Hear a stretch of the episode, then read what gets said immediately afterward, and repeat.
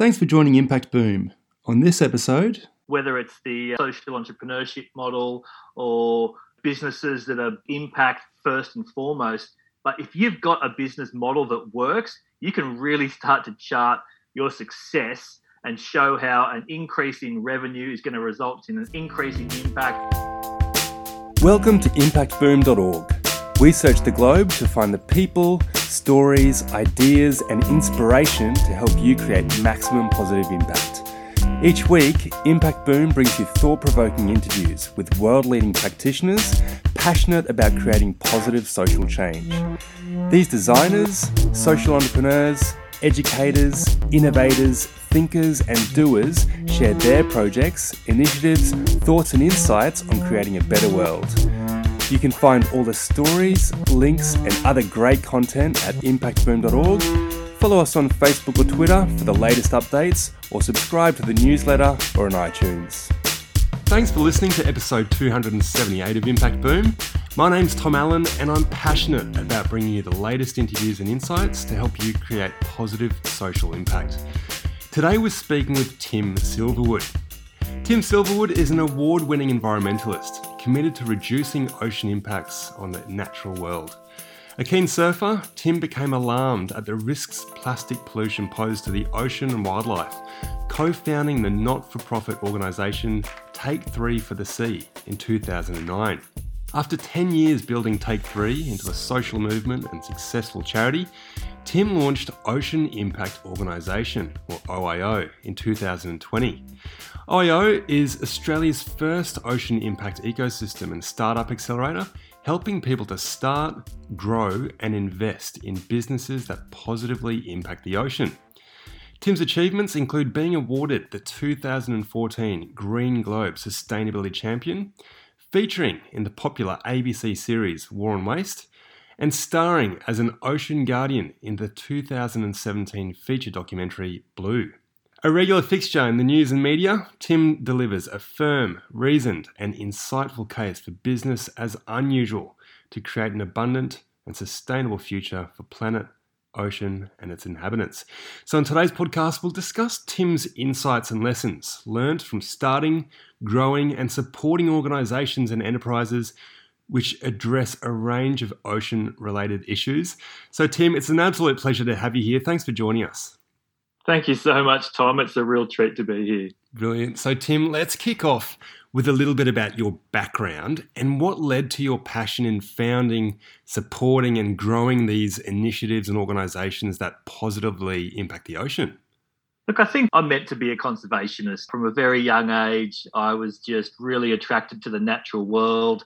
As a young surfer, I just had so many formative experiences in the ocean. I grew up on 25 acres of bushland on the New South Wales Central Coast. Beautiful. And so when I went through my studies in high school and eventually a Bachelor of Science at university, it was just glaringly obvious that planet, the diversity of species and ecosystems that we humans shared this incredible pale blue marble with mm. needed all the help that it could get. And so, yeah, I've dedicated my life now to conservation. You mentioned in the intro there, Take Three for the Sea, which was a remarkable and proud experience in building and leading that charity for 10 years. And mm now in sort of 2020 when i decided to jump ship and start something brand new with my co-founder nick Schiarelli, it was really sort of based on this sentiment that we can't always rely on on civil society and the non-profit sector to go and fix all the problems that humans have created. We, mm. we need business to be better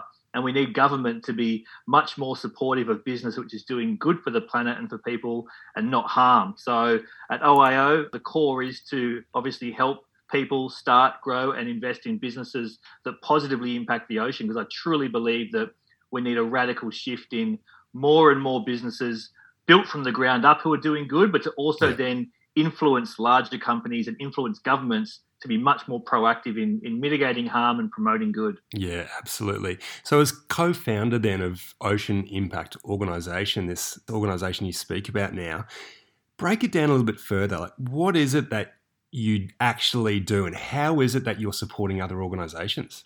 So we are a startup accelerator and this ecosystem to support businesses that are working to improve ocean health. So as we're only a relatively new organization, 19 months into our journey, we're still not fully resourced. So we're not yet offering our very curated accelerator program mm. that we have visions it'll be you know a three month program with yeah. a cohort of say 10 startups and we'll provide a reasonable check for you to come in and participate in that program and we'll nurture and support you and help you find external investment and whatever it is that you mm. require to take your next steps but in this earlier stages what we've done is, is we've built a brand so we've really poured over and labored over this idea of being an ocean impact business. So, a business that can illustrate either now or in the future that you are making a positive impact on the ocean. And it's really important to acknowledge that doesn't mean you have to interact with salt water. We ran a big campaign last year, our first big campaign called the Ocean Impact Pitch Fest, which essentially is a global competition of sorts where you can put forward your business, your solution. It's a very simple process with an online form, and then you submit a pitch video. That's judged by a multidisciplinary panel of judges. And the winner last year, for example, was a company called Planet Protector Packaging, who their mission is to eradicate expanded polystyrene boxes mm-hmm. from food delivery services. So they have a warehouse in Western Sydney. You wouldn't necessarily think of them as being an ocean impact business first and foremost. They're just providing an innovative packaging solution whereby they use waste from the wool industry to create a relatively fine felt, which coupled with a recyclable cardboard container creates this insulative packaging solution which nice. performs better than expanded polystyrene. But of course, expanded polystyrene is horrendous for the ocean. It breaks apart, it gets blown over out of bins or from people leaving them outside their homes or their businesses. It gets obliterated by a passing car, and suddenly you're dealing with tens of thousands of these mm. pollutants. So this is one example of, I suppose, an ocean impact business who have come up with a remarkable innovation, which has now really got its eyes set on making a huge positive impact when it scales. Yeah, totally. And look, you've got some deep experience in this ocean impact space, Tim. I mean, we mentioned Take Three for the Sea before, and that's an organization and global movement tackling ocean waste. So, 10 years building Take Three. What were some of the key lessons that you learned over those years in growing the organization? Because the first big lesson, Tom, is just how challenging it is. It's easy to start a not for profit organization. It's easy to have a great idea mm. and to say and declare that you have this intent yes. to make a positive impact. But turning that into something which is sustainable and grows year on year, particularly under that non-profit traditional model and mindset mm. is really quite tough. You know, at the end of the day, what really allowed Take Three to do that, to, to grow and to keep creating a positive impact was the generous support of donors and you get increasingly more confident and comfortable approaching donors that had more means to support you yeah. It was an eternal cycle of applying for grants. So you've really got to make sure you've got someone in the team or the services around you to make sure you're aware of and applying for the most applicable grants. And increasingly, we take Three for the Sea as we did build this global brand. It was those commercial affiliations and mm. relationships because when you're out there doing good, of which Take Three does, not only does it have millions of people around the world who are practitioners of that simple action of going down to a beach or anywhere in nature and picking up a few pieces of plastic and being proactive with their own waste. Mm. But it's also the education programs going out there into schools, which is what Take Three does so well. Hundreds of thousands of young people go through our education program. So it really is a solid bet for a commercial sponsor to say, you know what, we want to be seen to be supporting you. So yeah. they were definitely some of the big things. But when I look at OIO, which is set up as a non-profit organization, the fact we're focused much more on the good business for a better future really excites me because you cannot deny that whether it's the social entrepreneurship model or businesses that are impact first and foremost, but if you've got a business model that works, you can really start to chart your success and show how an increase in revenue is going to result in an increase in impact.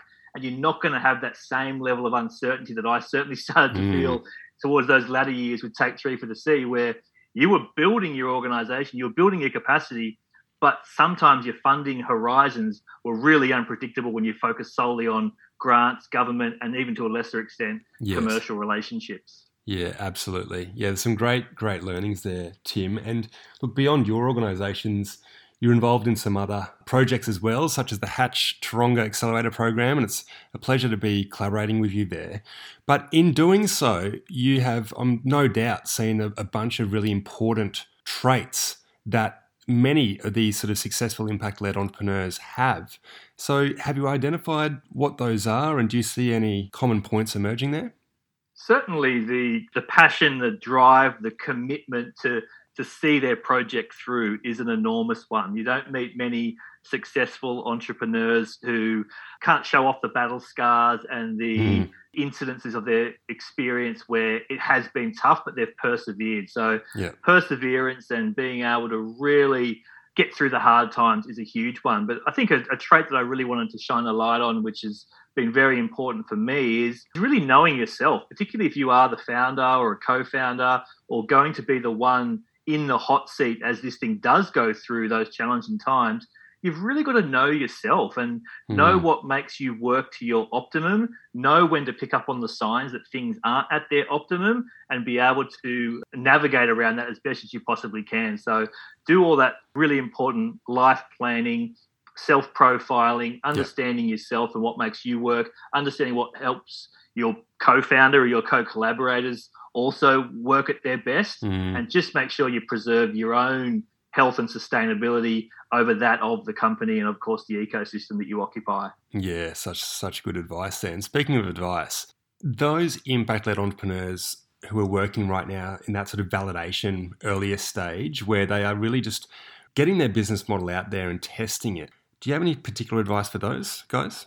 Look, I really have just benefited so much from networks and communities of like minded people, and particularly those that have experience around the problem or the solution that I'm working on. Mm. So I really cannot stress the importance enough of making sure it's not just you and your team in a small cluster squirreling away and, and not interacting with the broader world, the broader ecosystem. So I really just want to emphasize that it might be a little bit frightening and, and even terrifying sometimes opening up to others or to approaching that mentor that you might think is out of your league or out of mm. your depth, but you really have to just push through and, and, persevere through that because you'll never have quite that feeling when you open up to someone and you realize that there's help out there or people that can give you even just a passing glance of advice that can just be so transformational for your thinking or your approach. So mm. I really do think there it is about expanding out to your network and finding those people who who can be your guides and your mentors on your journey. Yeah, excellent, excellent advice there, Tim. Now, you mentioned a really interesting initiative earlier when it comes to that the wool waste and replacing that that polystyrene packaging. Are there any other inspiring projects or initiatives that you've come across recently that you just think are creating some excellent positive social change? Yeah, so I mentioned Planet Protector Packaging, who were the inaugural winner of the Ocean Impact Pitch Fest 2020. And we just launched two weeks ago on the 10th of August, we launched the Ocean Impact Pitch Fest 2021. So Exciting. right now, my Slack messages are coming in with applications live, and I get to see even over the weekend. I'm looking at my phone and seeing these incredibly nice. inspiring solutions coming in. So. At the end of the Pitch Fest 2020, we shone a light on 12 finalists. So I mentioned the winner. The runner up was a remarkable renewable energy company called Wave Swell Energy, who use a biomimicry inspired design to harness renewable ocean wave energy. And it's essentially like a blowhole. So it's a ferry which has been custom built with a cavity in the center. Nice. And as the waves displace air in the cavity, it spins a turbine and creates renewable energy. We had other solutions in there. We are looking at the enormous problems of intertidal species biodiversity as we've industrialized coastlines around the world, put very hard concrete edges They've now created erosion controls that promote biodiversity. We had a remarkable Spanish innovation who used satellite imagery to monitor the ocean. Now, the ocean is so vast that what happens out there is completely out of sight and therefore mm. quite often out of mind. But through satellite imagery, they can monitor pollution events like oil spills. They can also start to look at illegal fishing activity and other unreported activities on the ocean. So, to help really make sure that we manage the oceans more effectively. Nice. We've got solutions for new models of aquaculture. Like we've got a massive problem in Australia at the moment with sea urchins that come down with warming waters and start to e- occupy ecosystems where they haven't before and they decimate endemic kelp beds. So people looking towards how sea urchin, which their roe is a very sought after delicacy in parts of the world, we can actually start to harvest those sea urchins, mm. feed them some proprietary feed in an aquaculture setting, and make a lot of money by selling those products back into other markets. We had people looking at nitrogen and phosphorus pollution from farm activities that are now decimating things like coral reefs with pollution events, how they can create circular economy solutions to capture those phosphates and nitrates and recirculate them back as, as fertilizer. It really is just astronomical. So you're more than welcome to go and check out the Ocean Impact Organization website and peruse those dozen finalists from last year to really get a sense of the kinds of talent that we're aggregating and supporting through our organization. Oh, such inspiring organizations and, and projects there, Tim. I'm going to get across and, and delve into those myself. We'll put a link through to those in the article as well on Impact Boom. But to finish off, then, let's talk a little bit about books and magazines, blogs, whatever else it is that you would recommend to our listeners. Definitely plug my own podcast here if you don't mind, Tom. Absolutely. So, um, we run the Ocean Impact podcast. We must be about 50 episodes into our journey now, and there's stories of inspiration, innovation, leadership, and good business, all towards promoting ocean health. Nice. In terms of books, from a young age, I was diving into the works of David Suzuki and watching David Attenborough. Big fan of Tim Flannery. I love Sapiens by, I can't remember the author's name at the moment. I really like books that help put my life, my unique existence in this weird little earth suit that I'm lucky enough to occupy into the context of the planet. Because at the end of the day, uh, you know, I love the talk about the overview effect when astronauts go out to the edge of space and they look back and, like Carl Sagan, they just see this tiny, humble, fragile blue marble in the context of the blackness of space. And mm. I really believe strongly that we as this one species, Homo sapiens, really need to understand that this pale blue marble is home to millions of species and they have as much right to be here and to coexist as we do. Yet you cannot look at the impact we've had in the last couple of hundred years and not be just aghast at the collateral damage our one species is having. So when I think about the books that are really profound for me, they're ones that humble me and motivate me to be the best person of my species in terms of creating a, a positive future for people on the planet. Well, there's certainly some great work that you're doing to, to help contribute to that, Tim. So keep it up. Thanks so much for sharing your really generous insights and time today. We really appreciate it. We'll be following the work that you're doing at OIO and, and these other projects and, and can't wait to see some of the great impact that you're creating. Thanks so much, Tom. And so, just one last plug for the Ocean Impact Pitch Fest. So, applications close on the 21st of September. It's a global competition for startups working to improve ocean health. But we do have a special division this year for a 35 and under innovator from Australia. So, if you're working on any business solution or you've even got a future goal of creating a positive impact on ocean health and you're 35 and under from Australia, there's a $40,000 prize and some remarkable support. It's called the HP Generation Impact Incubator. And thanks again, Tom. It's an amazing opportunity. Thanks, Tim. Thanks for listening to Impact Boom. You'll find links to the initiatives, people, and resources mentioned in this podcast on impactboom.org. Please leave your comments below, and remember, we'll be publishing fresh inspiration and insights to help you create positive impact every week on the website, Facebook page, and Twitter.